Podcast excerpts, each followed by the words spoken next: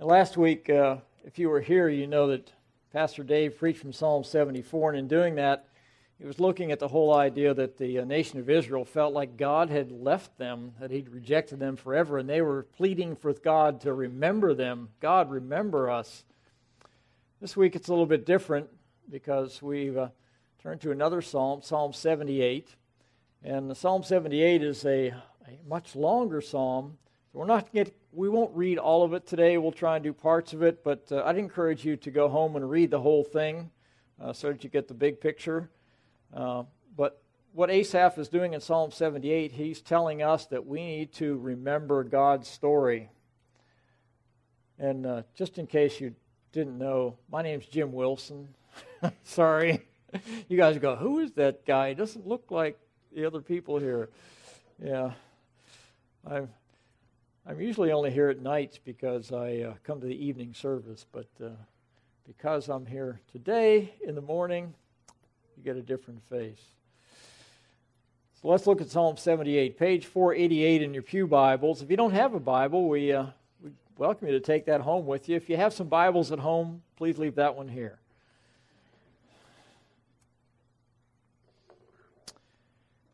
Let's look at uh, verses 1 through 8. Psalm 78, a maskil of Asaph. Asaph was one of the premier psalmists. He lived at the same time as David, and he, uh, he wrote a bunch of psalms. This one, uh, a maskil, is one of those words that really we don't know exactly what it means, but it comes from a root that means to contemplate, to think about. So let's think about this. Give ear, O my people, to my teaching. Incline your ears to the words of my mouth. I will open my mouth in a parable. I will utter dark sayings from of old, things that we have heard and known, that our fathers have told us. We will not hide them from their children, but tell to the coming generation the glorious deeds of the Lord and his might, the wonders that he has done. He established a testimony in Jacob and appointed a law in Israel, which he commands our fathers to teach to their children, that the next generation might know them, the children yet unborn and arise and tell them to their children, so they should set their hope in God and not forget the works of God, but keep his commandments, and that they should not be like their fathers, a stubborn and rebellious generation, a generation whose heart was not steadfast, whose spirit was not faithful to God. Let's pray and ask God to help us understand this. God, we're thankful that you are with us, that your word is right here with us, that we have so much to look at and to ponder. So much to tell us about you and about your love and your care for us. God, help us to understand that today, to understand uh, where we forget you, to understand that the incredible things you've done in the past are capable of being done today.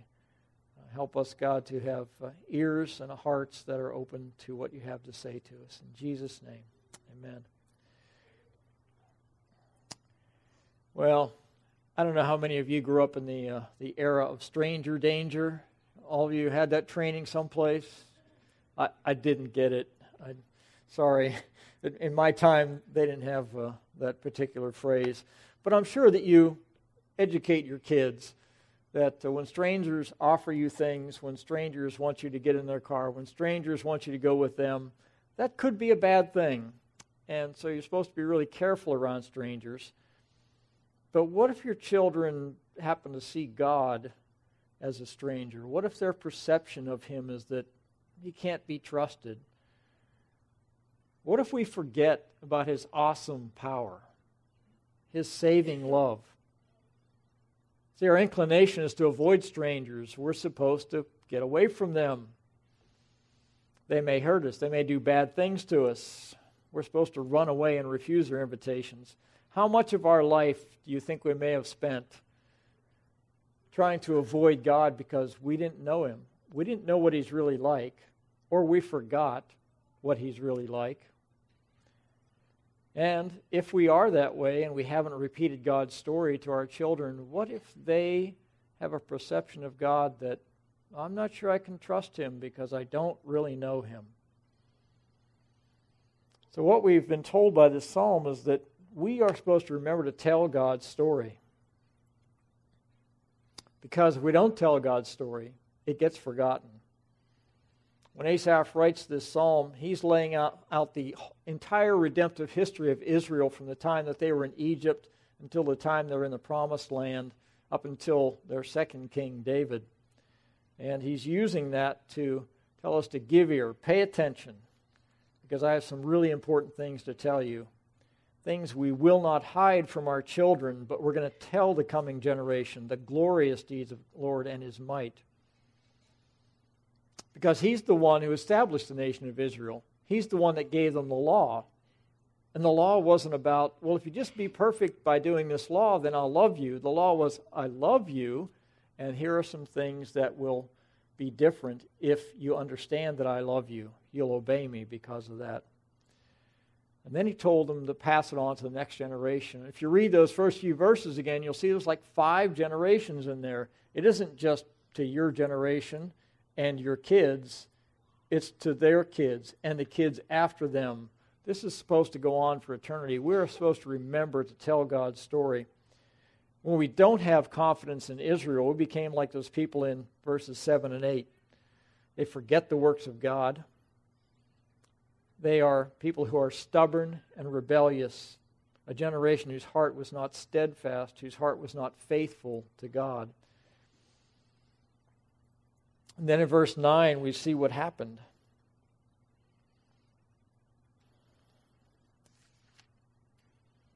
The Ephraimites, armed with a bow, turned back on the day of battle. They did not keep God's covenant, but refused to walk according to his law. So, what's happening is Asaph is using the Ephraimites as an example of all of Israel, an example of what happens when they forget and then they disobey God. Because the Ephraimites have been told by God along with the whole nation of Israel, when you go into the promised land, you are to drive out all the inhabitants there. And as you do that, I will go before you and I'll make sure that they leave. Well, that didn't happen. If you go back to the first chapters of Judges, what you find is all the tribes fell short. They all made a decision somewhere along the way that they didn't have to keep going to battle every day to drive those people out and they chose to try and make peace with them and compromise. And God had told them, don't marry them, don't live with them. They have defiled the land. I want them out. And they didn't listen to God, they didn't trust Him. They failed to keep telling God's story. And what happened? Well, God became the stranger to them. They were actually avoiding God, avoiding intimacy with Him. Now, the point of all this is that there are generations that need to hear God's story. He doesn't want us to feel like He's a stranger, because when we do that, we feel like He doesn't have our best interests at heart. We feel like, well, He just wants me to obey a bunch of rules. He's just trying to get me to do stuff. And we know when we read about God through the whole Bible, we found that His love is furious. He wants us to have that relationship with Him that keeps us from thinking of Him as a stranger and running away from Him. He wants us to understand that He's running towards us, He's the one coming to save us. We're supposed to tell the next generation so they will have hope in God. Now, that word hope in this passage isn't about, well, I wish God would do something. It's confidence, it's trust in Him. We can't hide those things from our descendants. And God gives us some commands to that effect.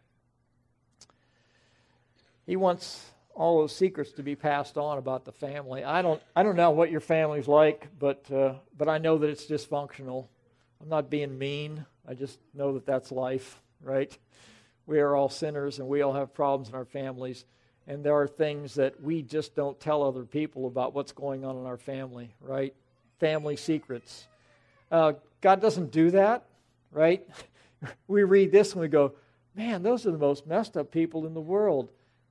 Uh, but God puts it all right there out in front of us. God's family has problems. God's family is dysfunctional. He wants us to know that because he wants to demonstrate that his character overcomes all that, that his rescue is going to overcome all that. And so he gives them some commands. It mentions up there in one of the first verses, he said, uh, He established Jacob, He gave them commands to pass on to their children. Well, here's what he told them Deuteronomy 6 4 through 9. Hear, O Israel, the Lord our God, the Lord is one. You shall love the Lord your God with all your heart, and with all your soul, and with all your might. And these words that I command you today shall be on your heart. That means you should be thinking about them all the time. You shall teach them diligently to your children, and shall talk of them when you sit in your house, when you walk in the way when you lie down and when you rise. You shall bind them as a sign on your hand, and they shall be as frontlets between your eyes. You shall write them on the doorposts of your house and on your gates. What can we do to remember to tell God's story in accordance with those commands? One of the things you see in the Bible is that God doesn't believe in neutrality in education.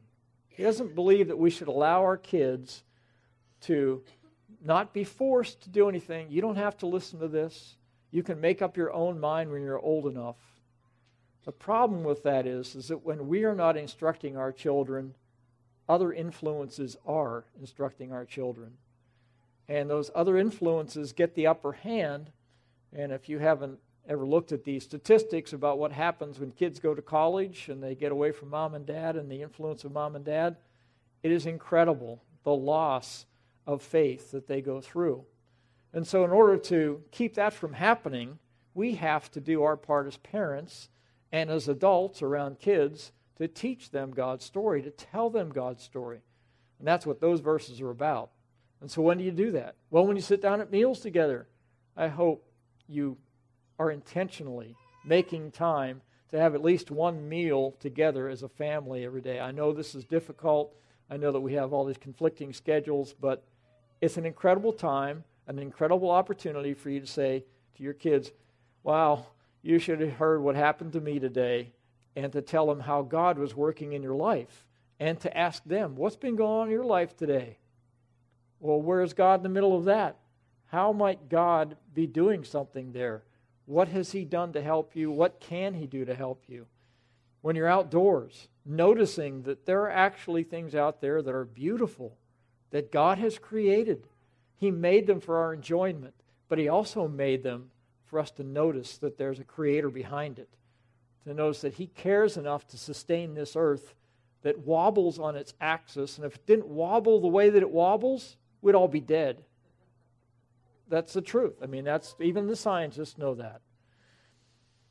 At bedtime, uh, it's just a wonderful opportunity to sit down and go, What happened today? Did I, as a parent, sin against you? Will you forgive me for that? Can God forgive us for being the people that we are and doing the things we do? Can we pray for some things that you have to do tomorrow? Can I tell you what God's been doing? There's just great opportunities built into our lives. Uh, when I moved to Texas, I moved here from Germany, and as you know, Germany is a small country. It's about the size of Michigan and everything is really compacted into little villages. And in our little village, we could walk to the bank, we could walk to the restaurants, uh, we would walk the dog to the bakery every day, you know, that kind of stuff. And when I came to Texas, it was like, uh, if you try to walk anywhere, you're going to die, either from the heat or from being run down. And, and so we spend all this time in our cars. And I know our cars have graduated to the entertainment I mean, we got the videos in there, right? We got music. We've got other stuff to occupy the kids when they're in there. But what a great opportunity to talk to your kids, to let them know through what's going on around you. You know, God's at work. There are things happening. To play God's stories through those music systems, to talk to them about those things, to remember them. Everyday situations. Basically, what this passage is telling us in Deuteronomy is God commanded them to spend intentionally as much time as they could retelling God's story so their kids would know God. What if you're not familiar with the stories? Well, I've got a great book here. I know it looks like a kid's book, right? But this is one of the best adult books you can pick up. It's called the Jesus Storybook Bible and uh, the subtitle there's Every Story Whispers His Name. That is Jesus' name. And uh, it doesn't have every story in the Bible in it, but it does a great job of helping us see that Jesus is in the Bible all the way through, and it does a great job helping you get an overview of what God was doing through those stories. So I really encourage you, if you haven't seen this, uh, really, I mean, great resource for any adult to read. So there's a way for you to learn the story so you can, so you can tell your kids. Second thing we need to know is that we're part of the story. Uh, we are not the story, okay? It's God's story in the Bible, but God is incorporating, He's folding our stories into His story that's going on for eternity. And what's happening in our lives uh, becomes part of what God is doing. And if you extrapolate that a little bit, you see that He even uses the bad stuff we do to glorify Him eventually because He redeems it. How many of you have had the pleasure of uh, being at the airport and getting a, a full body scan in recent time? Anybody? A few of you? Yeah, I haven't, fortunately, had that opportunity. I haven't flown much lately. But I look at that and I can only imagine the violation you feel when you know that there's somebody in a room that you can't see looking at a computer monitor, seeing things you don't want them to see, and you don't have an option standing before God's story and letting our lives be compared to that is a lot like those full body scans, only in a totally different way. Because God is not some stranger looking at us. God knew us before we were born. He made us to be the people we are. And so when, when we are being examined by God's Word, He is trying to help us grow. He loves us. He cares about us. The stuff that He reveals the stuff that he sees on his monitor are things that he wants to change to bring us into closer relationship with him. Hebrews 4:12 tells us for God for the word of God is living and active sharper than any two-edged sword piercing to the division of soul and spirit of joints and marrow discerning the thoughts and intentions of the heart. See God wants to reveal to us what's going on inside of us. He wants us to know he's not a stranger. He doesn't need to be avoided. We don't need to avoid putting ourselves before Him. We find out that the, uh, the nation of Israel, as we read this psalm, uh, was stubborn and rebellious. That's what we discover. He gave them food in the wilderness, He gave them water in the wilderness. And all they could do was complain about what they didn't have. They were sinning against Him. So God gave them what they wanted. He gave them water. He gave them manna to eat. They still complained. They wanted more. He gave them more eat than meat than they could possibly eat, and they still complained. So God disciplined them. And what did they do? Then they lied to God and said, Oh, we repent. We won't do it again. But all they wanted was relief from the discipline. They just wanted to be out of an uncomfortable situation. They weren't really repenting in their hearts. They kept on doing that for a long time. Eventually, uh, God rejected them. They tested him again and again and again. They insulted him. I mean, wh- how could you come to God and say, "Oh, sure, you can break rocks in the wilderness, make water come out of them, but you, can you give us meat?" That's what they said. I mean, I can't even imagine saying that to God. Okay, but we're going to get to us in a minute. We see that they're ungrateful, that they complained, that they insulted him, that they challenged him, that they just wanted relief instead of really wanting him. They were just bad people, right? It's easy to see their sin. We look at them and go, yep, those are fallen people. Well, the problem with that is if we just look at them and don't realize that we need to step into that body scanner and let God look at us, uh, then we are missing something really beneficial to us. A few weeks ago, I was in Pastor Dave's office and we were standing in front of the calendars back there trying to update the calendars for upcoming things. And, and Dave mentioned that on March 16th, somebody else was preaching and he hadn't yet found anybody for March 9th. That's today.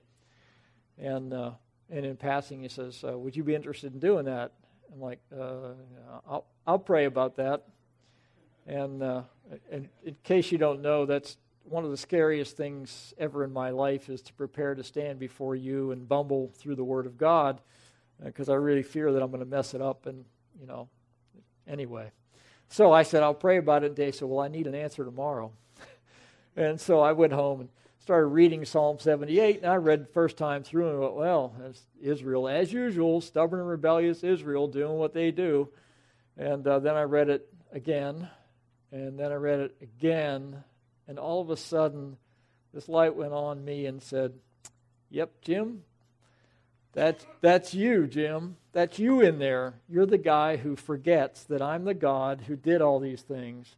I am the God of awesome power and might who's been working, and I can do things that you can't even imagine. And I came to the conclusion that I needed to do this. I needed to be here today talking to you about this.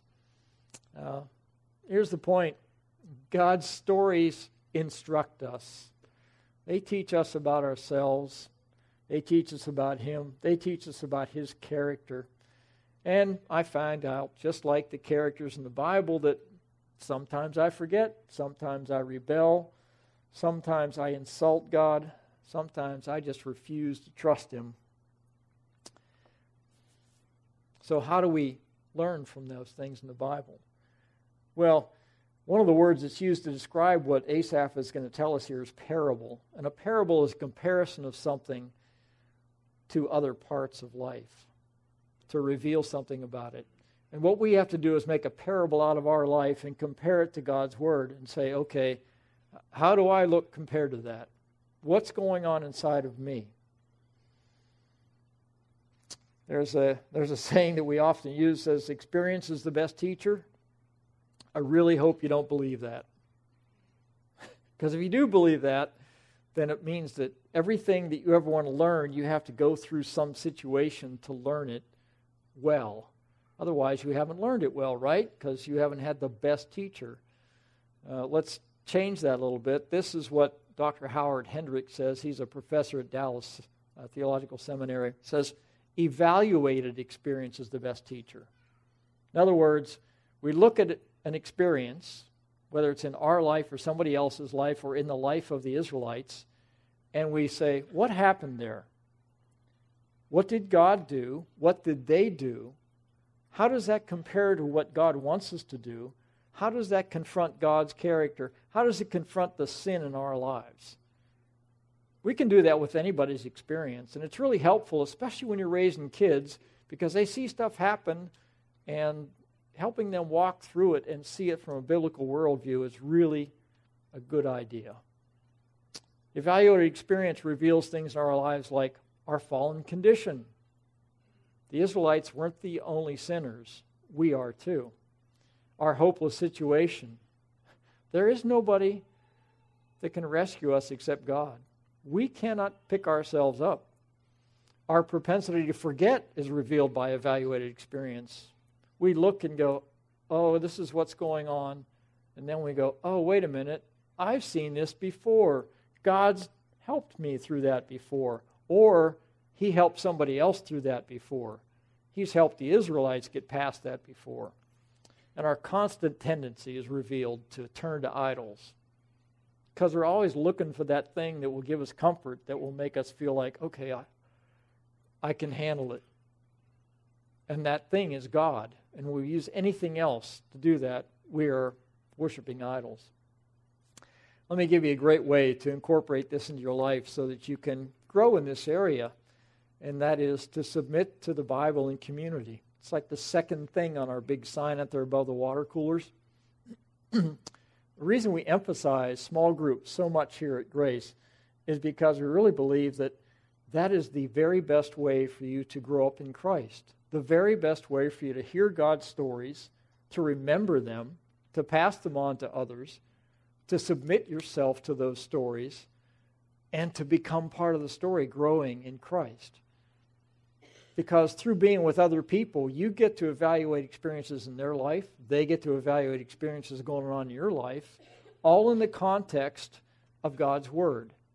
And God's Word is looking at us through His Holy Spirit. It's evaluating us, it's scanning us to see what's going on inside. Another way to do this, uh, one of the basic ways, is to subscribe to the Bible reading plan. By reading God's Word, you get more and more input from Him. You can do that on the city. Just go on the city and look down the left hand column until you see the things about uh, growth in the Bible. Click on there and subscribe. And you know trouble is going to come. You know, we, we talked about it in the song today. When trouble comes, God is coming too. It will come, and God is available to you. He is coming too.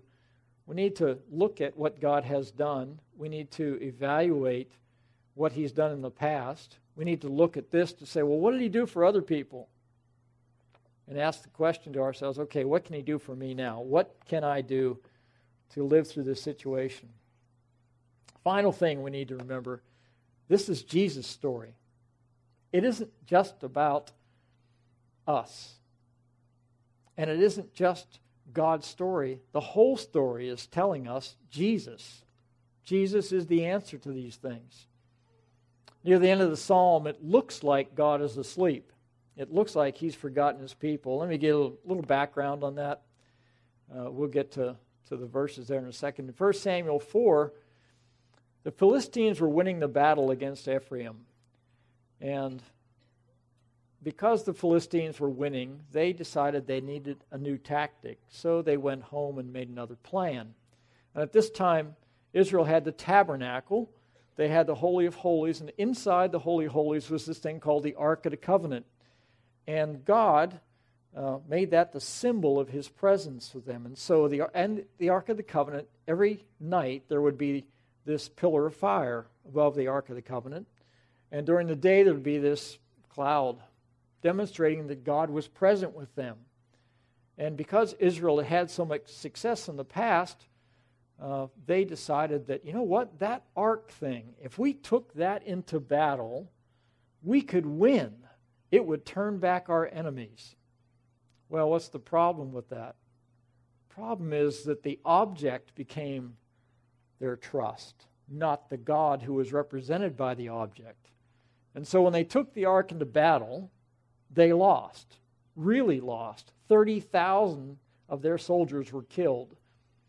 And God, at that point, said, You've rejected me, and I'm going to allow you to live in that rejection of me. You want to treat me like a stranger, like I'm not here, then I'll let you live that way for a while.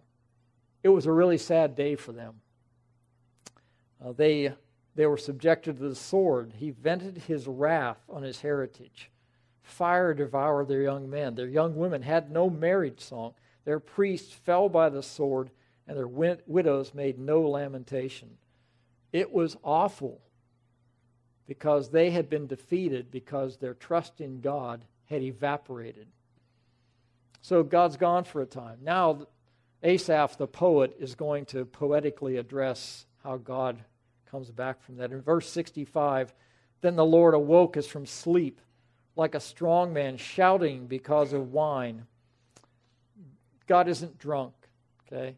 It's a metaphor to tell us that it's like a soldier went to sleep at night because he celebrated too much and he got drunk. And he wakes up the next morning to, to see that he's surrounded by enemies. And coming out of his drunken stupor, he goes into a rage fueled by some of that alcohol and he defeats all his enemies. And it tells us and he put his adversaries to rout. He put them to everlasting shame. How did he do that?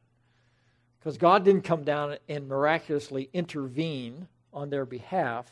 He did something else to give them hope. And it gives us hope in this psalm and shows us how this is Jesus' story. See, Ephraim was a great tribe, but they were rejected by God because they didn't trust him anymore. And God had said back in Genesis, when Jacob was giving blessings to his sons and to uh, Joseph's sons, he had said to Judah that the scepter will not depart from Judah. It's going to be an eternal reign that comes through the tribe of Judah. And here we start to find out what he was talking about because God, in rejecting Ephraim, brings a new king on the scene. Now, Israel hadn't had a king up to this point. They had King Saul just before David, and he looked like a great king. They begged for a king like the rest of the nations, and God said, Okay, in my grace, I'll give you that. And sometimes God's grace allows us things that we ask for that don't turn out so well because, in God's grace, He wants us to see Him more than He wants us to see the thing we ask for. Saul didn't have the character needed to lead the country, so God chose another king. His name was David. And He chose David, who was a sheep herder. Who got that job in Israel? The teenagers got that job, right? This is a lowly job. This is the job that you give to the kids because the mighty warriors are out at battle. And nobody else thought David was the right guy because he just herds sheep. That's what he does. But God said, He's got a heart like mine. And I'm going to make him the king of this nation. And I'm going to do great things through him. So in verse 67, he rejected the tent of Joseph. He did not choose the tribe of Ephraim. He chose the tribe of Judah, Mount Zion, which he loves. He built his sanctuary like the high heavens, like the earth, which he founded forever. He chose David, his servant, and took him from the sheepfolds. From following the nursing ewes, he brought him to shepherd Jacob, his people. That, uh, that metaphor about sheep is really interesting. David reigns 40 years. 40 years. Does that seem like a long time to you at this point in your life? Th- think of the history of Israel. 40 years is nothing. I mean, it, it's just amazing that a guy who reigned 40 years is considered the greatest king of Israel. When David took over as king, they were surrounded by enemies. They were defeated by the Philistines. They hadn't done what God asked them to do. And David comes on the scene as a mighty warrior. And after 40 years, this little nation, this little unknown place called Israel, now ruled 50,000 square miles. They were rich, they were powerful, they were respected among the nations. And David led God's people through that entire 40 years, defeating all their enemies by God's strength. Just an incredible thing. So, David, the shepherd king, is leading the people. How did he lead them? What does it tell us at the end there? With upright heart he shepherded them and guided them with his skillful hand. But let's back up to verse 52 for just a second. Let's see who started the shepherd metaphor.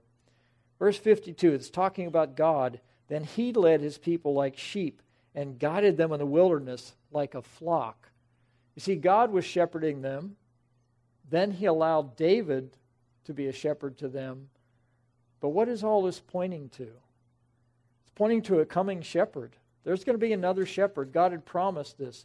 He promised them that there would be somebody who would lead them eternally If you look at John chapter 10, and you don't have to turn there, I'm just going to read some portions of this. This is Jesus talking about himself. This is the hope that God was giving them through David, because David's dynasty was going to be an eternal dynasty, and it was going to result in Jesus coming from the line of David to rule forever. Jesus says, But he who enters by the door is the shepherd of the sheep. To him the gatekeeper opens. The sheep hear his voice and he calls his own sheep by name and leads them out. When he has brought out all his own, he goes before them, and the sheep follow him, for they know his voice. A stranger they will not follow, but they will flee from him, for they do not know the voice of strangers.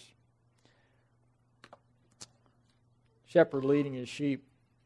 Then Jesus goes on to say, I am the good shepherd. The good shepherd lays down his life for the sheep. I am the good shepherd. I know my own, and my own know me, just as the Father knows me, and I know the Father, and I lay down my life for my sheep. Jesus is the incredible fulfillment of all God's promises. He's the one who's going to rule the nations. He's the one who's going to rule in us. He's the one who's going to establish an eternal kingdom. Just an incredible promise through God. When we hear his voice, we follow him. Why? Well, first of all, he knows us just like he knows the Father. He knows more about us than anyone else could possibly know. And he loves us, even though he knows all that about us. He's proved over and over again that we can trust him. He gave his life for us so that we could trust him. I I've never had much experience with livestock. I was kind of funny because I remembered last night that oh yeah, our next door neighbor did have 40 uh, white-faced cattle, and uh, and those white-faced cattle merely became targets for you know what Osage oranges are, you know they hedge balls we call them. You know they get about that big, and we would throw those at the cows, and I guess that's why the cows didn't trust me. but uh, but anyway, I've I've been uh, for the past couple of years hunting at this ranch up near Gatesville, and there's a, an 80 year old guy who owns this ranch, has some cattle on it, and he lives in Cedar Park. So only he comes up to the ranch like once a week for a couple of days and spends the night to take care of his cattle and chores up there. And uh, after I'd been going up there for a while, uh, there's some circumstances came up and he couldn't be there, so he asked me to feed these protein pellets to the cattle when I went up there. You know, when I first started going up there, I show up in camouflage from head to foot with my crossbow, and uh, the cattle would stand over there at a safe distance and just look at me like, uh, "Who are you? What are you doing here?" You know, they actually look kind of threatening, and I was a little worried. Uh, so then, when I say, "Okay, I'll feed them the pellets when I'm up there," Uh, there's a set of troughs, and you have to put the pellets in the trough, and then the cows come, right? And uh, I was a little scared at first because they're a little intimidating, and they were scared because I was a stranger. And uh, I did that a few times. And then after I did it a few times, I noticed that when I would drive onto the property, if I headed towards the barn at all, they would run to the trough and wait there expectantly for me to give them those pellets oh, you know, come on, are you going to feed us or not? you know, they're always disappointed when, you know, it's, I'm not going to do it. But, but they trust me now because I'm not a stranger anymore. They recognize my voice. It's really funny if I take my wife Diane up there with me in the truck. If she gets out of the truck, they won't come to the trough because she's a stranger to them. But I'm not. they know me. That's how uh, things are with Jesus. Do we know him? Do we trust him? Do we trust him with all of us? Not just the parts we want to give to him, but do we trust him in all of our lives, in every area? Do we know that he is our hope? Am I waiting expectantly for him to return and to make everything the way it ought to be? Because that's what he's going to do. That's the hope given to us at the end of the psalm. I really encourage you to read the whole thing so you can see how the nation of Israel forgot that God was miraculous. God was awesome. He was powerful.